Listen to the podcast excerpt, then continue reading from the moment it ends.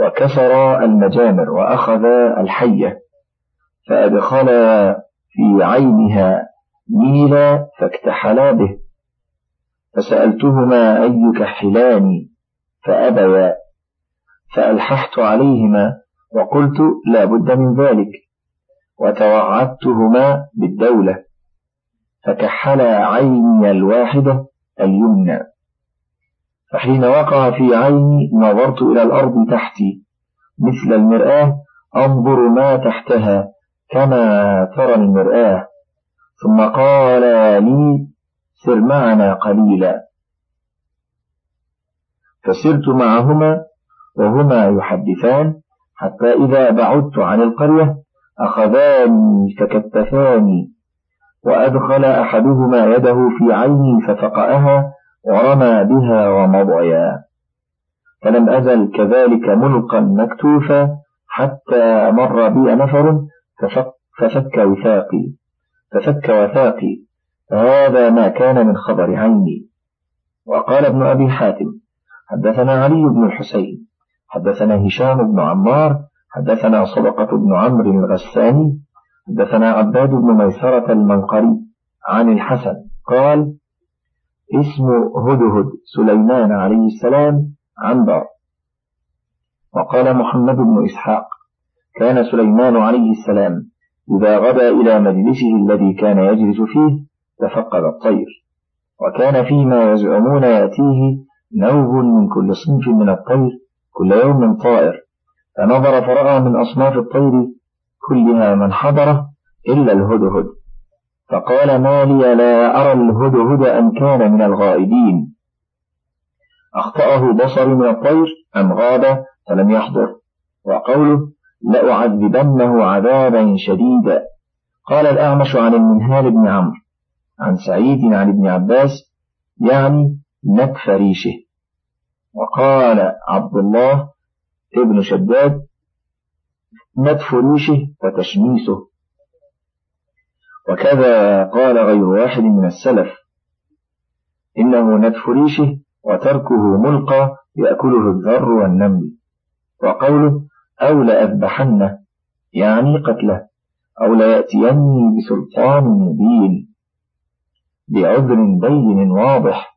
وقال سفيان بن عيينة وعبد الله بن شداد لما قدم الهدهد قالت له الطير ما خلفك؟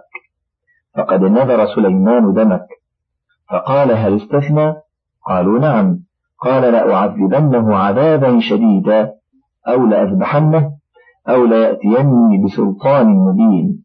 قال نجوت إذا قال مجاهد إنما دفع الله عنه ببره بأمه. فمكث غير بعيد فقال أحط بما لم تحط به. أحط بما لم تحط به وجئتك من سبأ بنبأ يقين. إني وجدت امرأة تملكهم وأوتيت وأوتيت من كل شيء ولها عرش عظيم.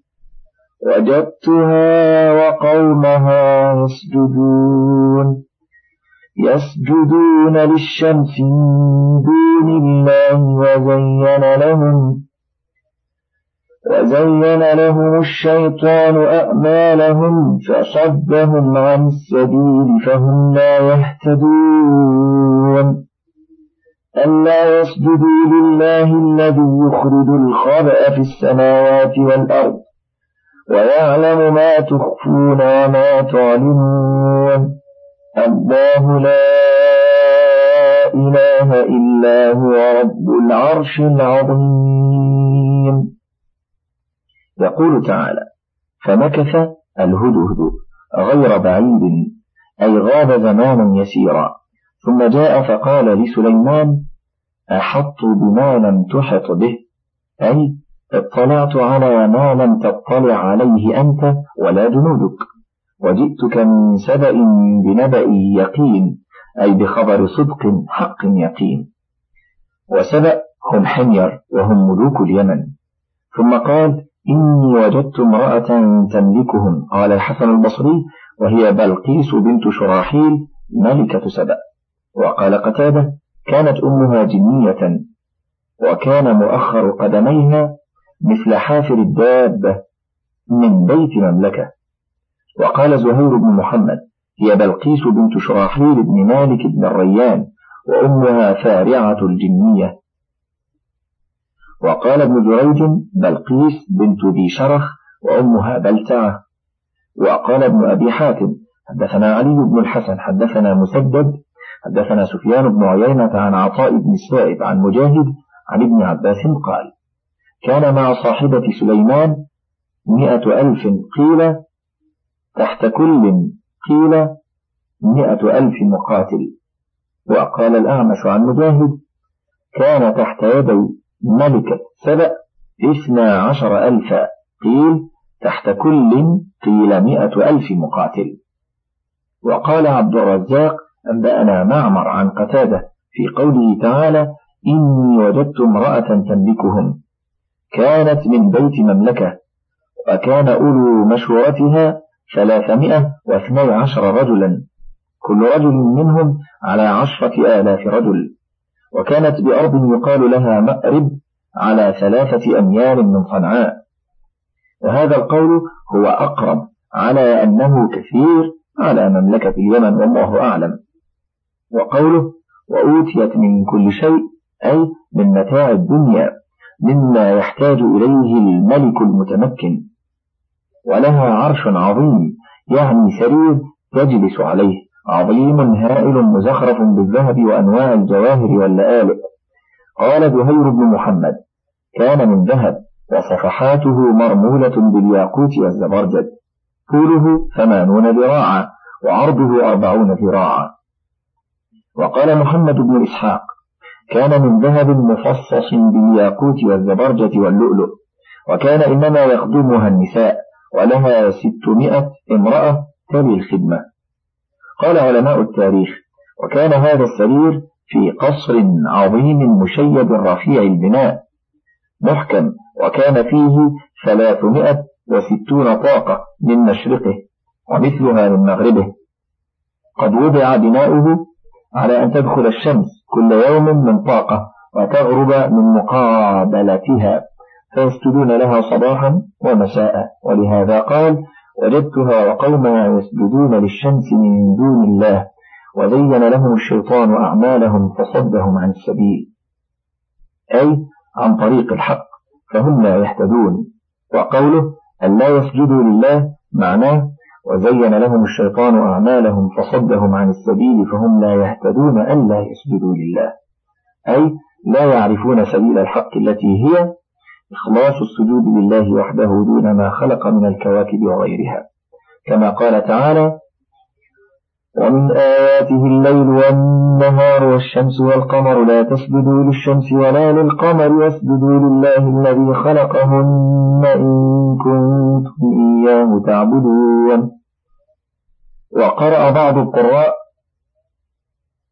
ألا يا اسجدوا لله. جعلها ألا الاستفتاحية. الاستفتاحية ويا للنداء. وحذف المنادي. وحذف المنادى تقديره عنده ألا يا قوم اسجدوا لله. وقوله الذي يخرج الخبأ في السماوات والأرض. قال علي بن أبي طلحة عن ابن عباس يعلم كل خبيئة في السماء والأرض. وكذا قال أكرمة ومجاهد وسعيد بن جبير وقتادة وغير واحد. وقال سعيد بن المسيب الخبء الماء. وكذا قال عبد الرحمن بن زيد بن أسلم خبء السماوات والأرض ما جعل فيهما من الأرزاق. المطر من السماء والنبات من الأرض. وهذا مناسب من كلام الهدهد الذي جعل الله فيه من الخاصية ما ذكره ابن عباس وغيره من أنه يرى الماء يجري في تخوم الأرض وداخلها. وقوله ويعلم ما تخفون وما تعلنون أي يعلم ما يخفيه العباد وما يعلنونه من الأقوال والأفعال. وهذا كقوله تعالى سواء منكم من أسر القول ومن جهر به. ومن هو مستخف بالليل وسارب بالنهار. وقوله الله لا إله إلا هو رب العرش العظيم. أي هو المدعو الله وهو الذي لا إله إلا هو رب العرش العظيم. الذي ليس في المخلوقات أعظم منه. ولما كان الهدهد داعيا إلى الخير وعبادة الله وحده والسجود له نهي عن قتله كما رواه الإمام أحمد وأبو داود وابن ماجة عن أبي هريرة رضي الله عنه قال نهى النبي صلى الله عليه وسلم عن قتل أربع من الدواب النملة والنحلة والهدهد والصاد وإسناده صحيح. قال سننظر أصدقت أم كنت من الكاذبين؟ اذهب بكتابي هذا فألقه إليهم فألقه إليهم ثم تول عنهم فانظر فانظر ماذا يرجعون. قالت يا أيها الملأ إني ألقي إلي. إني ألقي إلي كتاب كريم. إنه من سليمان وإنه وإنه بسم الله الرحمن الرحيم. ألا تعلوا علي وأتوني يقول تعالى مخبرا عن قيل سليمان للهدهد حين أخبره عن أهل سبأ وملكتهم قال سننظر أصدقت أم كنت من الكاذبين؟ أي أصدقت في إخبارك هذا أم كنت من الكاذبين في مقالتك؟ لتتخلص من الوعيد الذي أوعدتك. اذهب بكتابي هذا فألقه إليهم. ثم تول عنهم فانظر ماذا يرجعون. ثم تول عنهم فانظر ماذا يرجعون. فذلك أن سليمان عليه السلام كتب كتابا يقول تعالى مخبرا عن قيل سليمان للهدهد حين أخبره عن أهل سبأ وملكتهم قال سننظر أصدقت أم كنت من الكاذبين؟ أي أصدقت في إخبارك هذا أم كنت من الكاذبين في مقالتك لتتخلص من الوعيد الذي أوعدتك؟ اذهب بكتابي هذا فألقه إليهم ثم تول عنهم فانظر ماذا يرجعون. وذلك أن سليمان عليه السلام كتب كتابا إلى بلقيس وقومها وأعطاه ذلك الهدهد فحمله. قيل في جناحه كما هي عادة الطير وقيل بمنقاره. وذهب إلى بلادهم فجاء إلى قصر بلقيس إلى الخلوة التي كانت تختلي فيها بنفسها فألقاه إليها من قوة هنالك بين يديها. ثم تولى ناحية أدبا ورياسة فتحيرت مما رأت وهالها ذلك. ثم عمدت إلى الكتاب فأخذته ففتحت ختمه وقرأته. فإذا فيه إنه من سليمان وإنه بسم الله الرحمن الرحيم. ألا تعلوا علي ويأتوني مسلمين. فجمعت عند ذلك أمراءها ووزراءها وكبراء دولتها ومملكتها. ثم قالت لهم يا أيها الملأ إني ألقي إلي كتاب كريم. ثاني بكرمه ما رأته من عجيب أمره. كون طائر ذهب به فألقاه إليها ثم تولى عنها أبدا وهذا أمر لا يقدر عليه أحد من الملوك ولا سبيل لهم إلى ذلك ثم قرأته عليهم إنه من سليمان وإنه بسم الله الرحمن الرحيم ألا تعلوا علي وأتوني مسلمين فعرفوا أنه من نبي الله سليمان عليه السلام وأنه لا قبل لهم به وهذا الكتاب في غاية البلاغة والودادة والفصاحة فإنه حصل المعنى بأيسر عبارة وأحسنها. فإنه حصل المعنى بأيسر عبارة وأحسنها.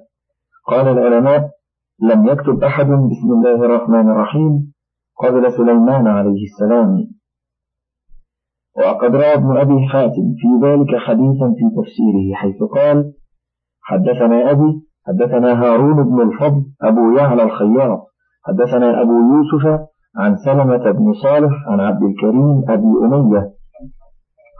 عن ابن بريدة عن أبيه قال كنت أمشي مع رسول الله صلى الله عليه وسلم فقال إني أعلم آية لم تنزل على نبي قبلي بعد سليمان بن داود. قلت يا نبي الله أي آية؟ قال سأعلمكها سأعلمكها قبل أن أخرج من المسجد. قال فانتهى إلى الباب فأخرج إحدى قدميه فقلت نسي. ثم التفت إلي وقال إنه من سليمان وإنه بسم الله الرحمن الرحيم. هذا حديث غريب وإسناده ضعيف. وقال ميمون بن مهران كان رسول الله صلى الله عليه وسلم يكتب باسمك اللهم. حتى نزلت هذه الآية. فكتب بسم الله الرحمن الرحيم وقوله ألا تعلوا علي. قال قتادة يقول لا تدبروا علي وأتوني مسلمين وقال عبد الرحمن بن زيد بن أسلم لا تمتنعوا ولا تتكبروا علي وأتوني مسلمين قال ابن عباس موحدين. وقال غيره مخلصين. وقال سفيان بن عيينة طائعين قالت يا أيها الملأ أفتوني في أمري أفتوني في أمري ما كنت قاطعة أمرا حتى تشهدون. قالوا نحن أولو قوة وأولو بأس شديد والأمر إليك فانظري والأمر إليك فانظري ماذا تأمرين؟ قالت إن الملوك إذا دخلوا قرية أفسدوها أفسدوها وجعلوا أعزة أهلها أذلة. وكذلك يفعلون. فإني مرسلة إليهم بهدية فناظرة فناظرة بما يرجع المرسلون. لما قرأت عليهم كتاب سليمان استشارتهم في أمرها وما قد نزل بها ولهذا قالت يا أيها الملأ أفتوني في أمري. ما كنت قاطعة أمرا حتى تشهدون أي حتى تحضرون وتشيرون. قالوا نحن أولو قوة وأولو بأس شديد أي منوا إليها بعددهم أي منوا إليها بعددهم وعددهم وقوتهم ثم فوضوا إليها بعد ذلك الأمر فقالوا والأمر إليك فانظري ماذا تأمرين أي نحن ليس لنا عاقة ولا بنا بأس. إن شئت أن تقصديه وتحاربيه فما لنا عاقة عنه. وبعد هذا فالأمر إليك مري فينا رأيك نمتثله ونطيعه. قال الحسن البصري رحمه الله فوضوا أمرهم إلى علجة واضطربوا ثدياها فلما قالوا لها ما قالوا كانت هي أحزم رأيا منهم وأعلم بأمر سليمان وأنه لا قبل لها بجنوده وجيوشه وما سخر له من الجن والإنس والطير. وقد شاهدت من قضية الكتاب مع الهدهد أمرا عجيبا بديعا فقالت لهم إني أخشى أن نحاربه ونمتنع عليه فيقصدنا بجنوده ويهلكنا بمن معه. ويخلص إلي وإليكم بالهلاك والدمار دون غيرنا. ولهذا قالت إن الملوك إذا دخلوا قرية أفسدوها. قال ابن عباس أي إذا دخلوا بلدا عنوة أفسدوه أي خربوه. وجعلوا أعزة أهلها أذلة أي وقصدوا من فيها من الولاة والجنود فأهانوهم غاية الهوان إما بالقتل أو بالأسر. قال ابن عباس قالت بلقيس إن الملوك إذا دخلوا قرية أفسدوها وجعلوا أعزة أهلها أذلة. قال الرب عز وجل وكذلك يفعلون. ثم هدلت إلى المصالحة والمهادنة والمسالمة والمخادعة والمصانعة. فقالت وإني مرسلة إليهم بهدية فناظرة بما يرجع المرسلون.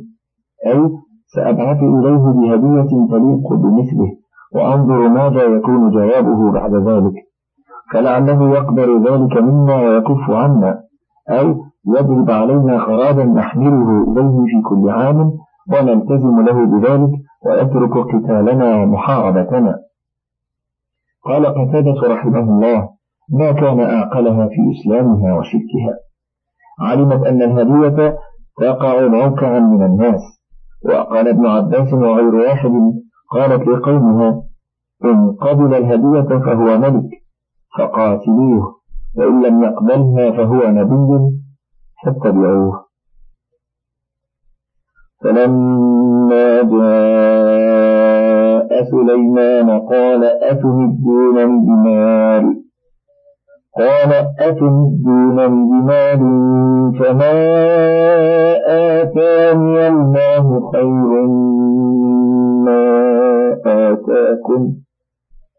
مما آتاكم بل أنتم بهديتكم تفرحون.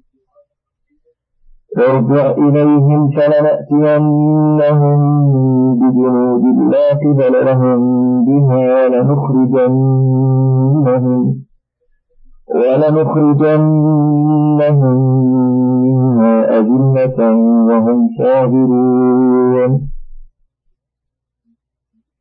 ذكر غير واحد من المفسرين من السلف وغيرهم أنها بعثت إليه بهدية عظيمة من ذهب وجواهر ولآل وغير ذلك. وقال بعضهم أرسلت بلبن من ذهب. والصحيح أنها أرسلت إليه بآنية من ذهب. قال مجاهد بن سعيد بن جبير وغيرهما أرسلت جواري في زي الغلمان وغلمان في زي الجواري. فقالت إن عرف هؤلاء من هؤلاء فهو نبي. قالوا فأمرهم سليمان فتوضأوا. فجعلت الجارية تفرغ على يدها من الماء وجعل الغلام يغترف فميزهم بذلك. وقيل بل جعلت الجارية تغسل باطن يدها قبل ظاهرها والغلام بالعكس. وقيل بل جعلت الجواري يغسلن من أكفهن إلى مرافقهن والغلمان من مرافقهم إلى كفوفهم ولا منافاة بين ذلك كله والله أعلم. وذكر بعضهم أنها أرسلت إليه بقدح ليملأه ماء الرواء لا من ماء السماء ولا من ماء الأرض. فأجرى الخيل حتى علقت ثم ملأه من ذلك. فبخرزة وشرب ليجعله فيها ففعل ذلك والله أعلم أكان ذلك أم لا. وأكثره مأخوذ من الإسرائيليات. والظاهر أن سليمان عليه السلام لم ينظر إلى ما جاءوا به بالكلية ولا اعتنى به بل أعرض عنه.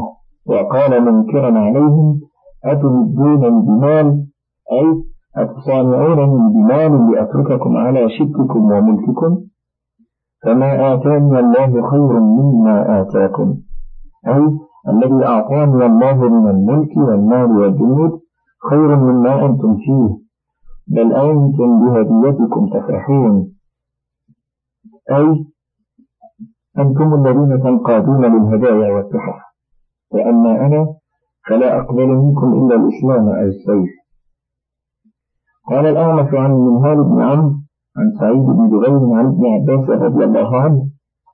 أمر سليمان الشياطين يهوي له ألف قصر من ذهب وفضة ولما رأت رسلها ذلك قالوا ما يصنع هذا بهديتنا. وفي هذا جواز تهيئ الملوك وإظهارهم الزينة للرسل والقصاد. ارجع إليهم أي بهديتهم. فلنأتينهم بجنود لا قبل لهم بها. أي لا طاقة لهم بقتالهم. ولنخرجنهم منها أذلة. أي ولنخرجنهم من بلدتهم أذلة. وهم صاغرون. أي مهانون مدحقون ولما رجعت إليها رسلها بهديتها وبما قال سليمان سمعت وأطاعت هي وقومها. وأقبلت تسير إليه في جنودها خاضعة ذليلة معظمة لسليمان ناوية متابعته في الإسلام. ولما تحقق سليمان عليه السلام قدومهم عليه ووفودهم إليه فرح بذلك وسره قال يا أيها الملأ أيكم يأتيني بعرشها قبل أن يأتيني مسلمين قال عفريت من أنا آتيك به قبل أن تقوم.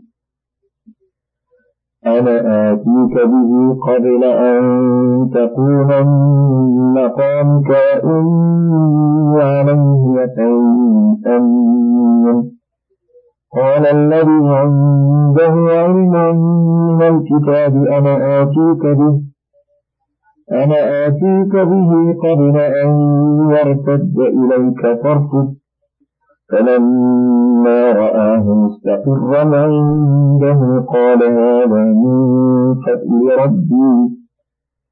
قال هذا من فضل ربي ليبلوني أأشكر أم أكفر. ومن شكر فإنما يشكر لنفسه.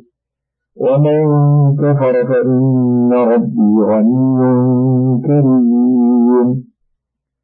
قال محمد بن إسحاق عن يزيد بن رومان قال فلما رجعت إليها الرسل بما قال سليمان قالت قد والله عرفت ما هذا بملك وما لنا به من طاقة وما نسمع بمكابرته شيئا. وبعثت إليه إني قادمة عليك بملوك قومي لأنظر ما أمرك وما تدعون إليه من دينك. ثم أمرت بسرير ملكها الذي كانت تجلس عليه. وكان من ذهب مفصص بالياقوت والزبرجد واللؤلؤ فجعل في سبعة أبواب بعضها في بعض ثم أقفلت عليه الأبواب ثم قالت لمن خلفت على سلطانها احتفظ بما قبلك كسرير ملكي فلا يخلص إليه أحد من عباد الله ولا يرينه أحد حتى آتيك. ثم شخص إلى إلى سليمان في اثني عشر ألف طول من ملوك اليمن تحت يدي كل قيل ألوف كثيرة فجعل سليمان يبعث الجن يأتونه بمسيرها ومنتهاها كل يوم وليلة حتى إذا بنت جمع من عنده من الجن والإنس ممن تحت يده. فقال يا أيها الملأ أيكم يأتوني بعرشها قبل أن يأتوني مسلمين وقال قتادة لما بلغ سليمان أنها جائية وكان قد ذكر له عرشها فأعجبه. وكان من ذهب وقوائمه لؤلؤ وجوهر وكان مسترا بالدوباب والحرير وكانت عليه تسعة مغاليق فكره أن يأخذه بعد إسلامهم وقد علم نبي الله أنهم متى أسلموا تحرم أموالهم ودماؤهم فقال يا أيها الملأ أيكم يأتيني بعرشها؟ قبل أن يأتوني مسلمين وهكذا قال عطاء الخراساني السدي وزهير بن محمد. قبل أن يأتوني مسلمين فتحرم علي أموالهم بإسلامهم قال عفريت من الجن. قال مجاهد أي مارد من الجن. قال شعيب الجبائي وكان اسمه كوزن وكذا قال محمد بن إسحاق عن يزيد بن رومان وكذا قال أيضا وهب بن منبه. قال أبو صالح وكان كأنه جبل.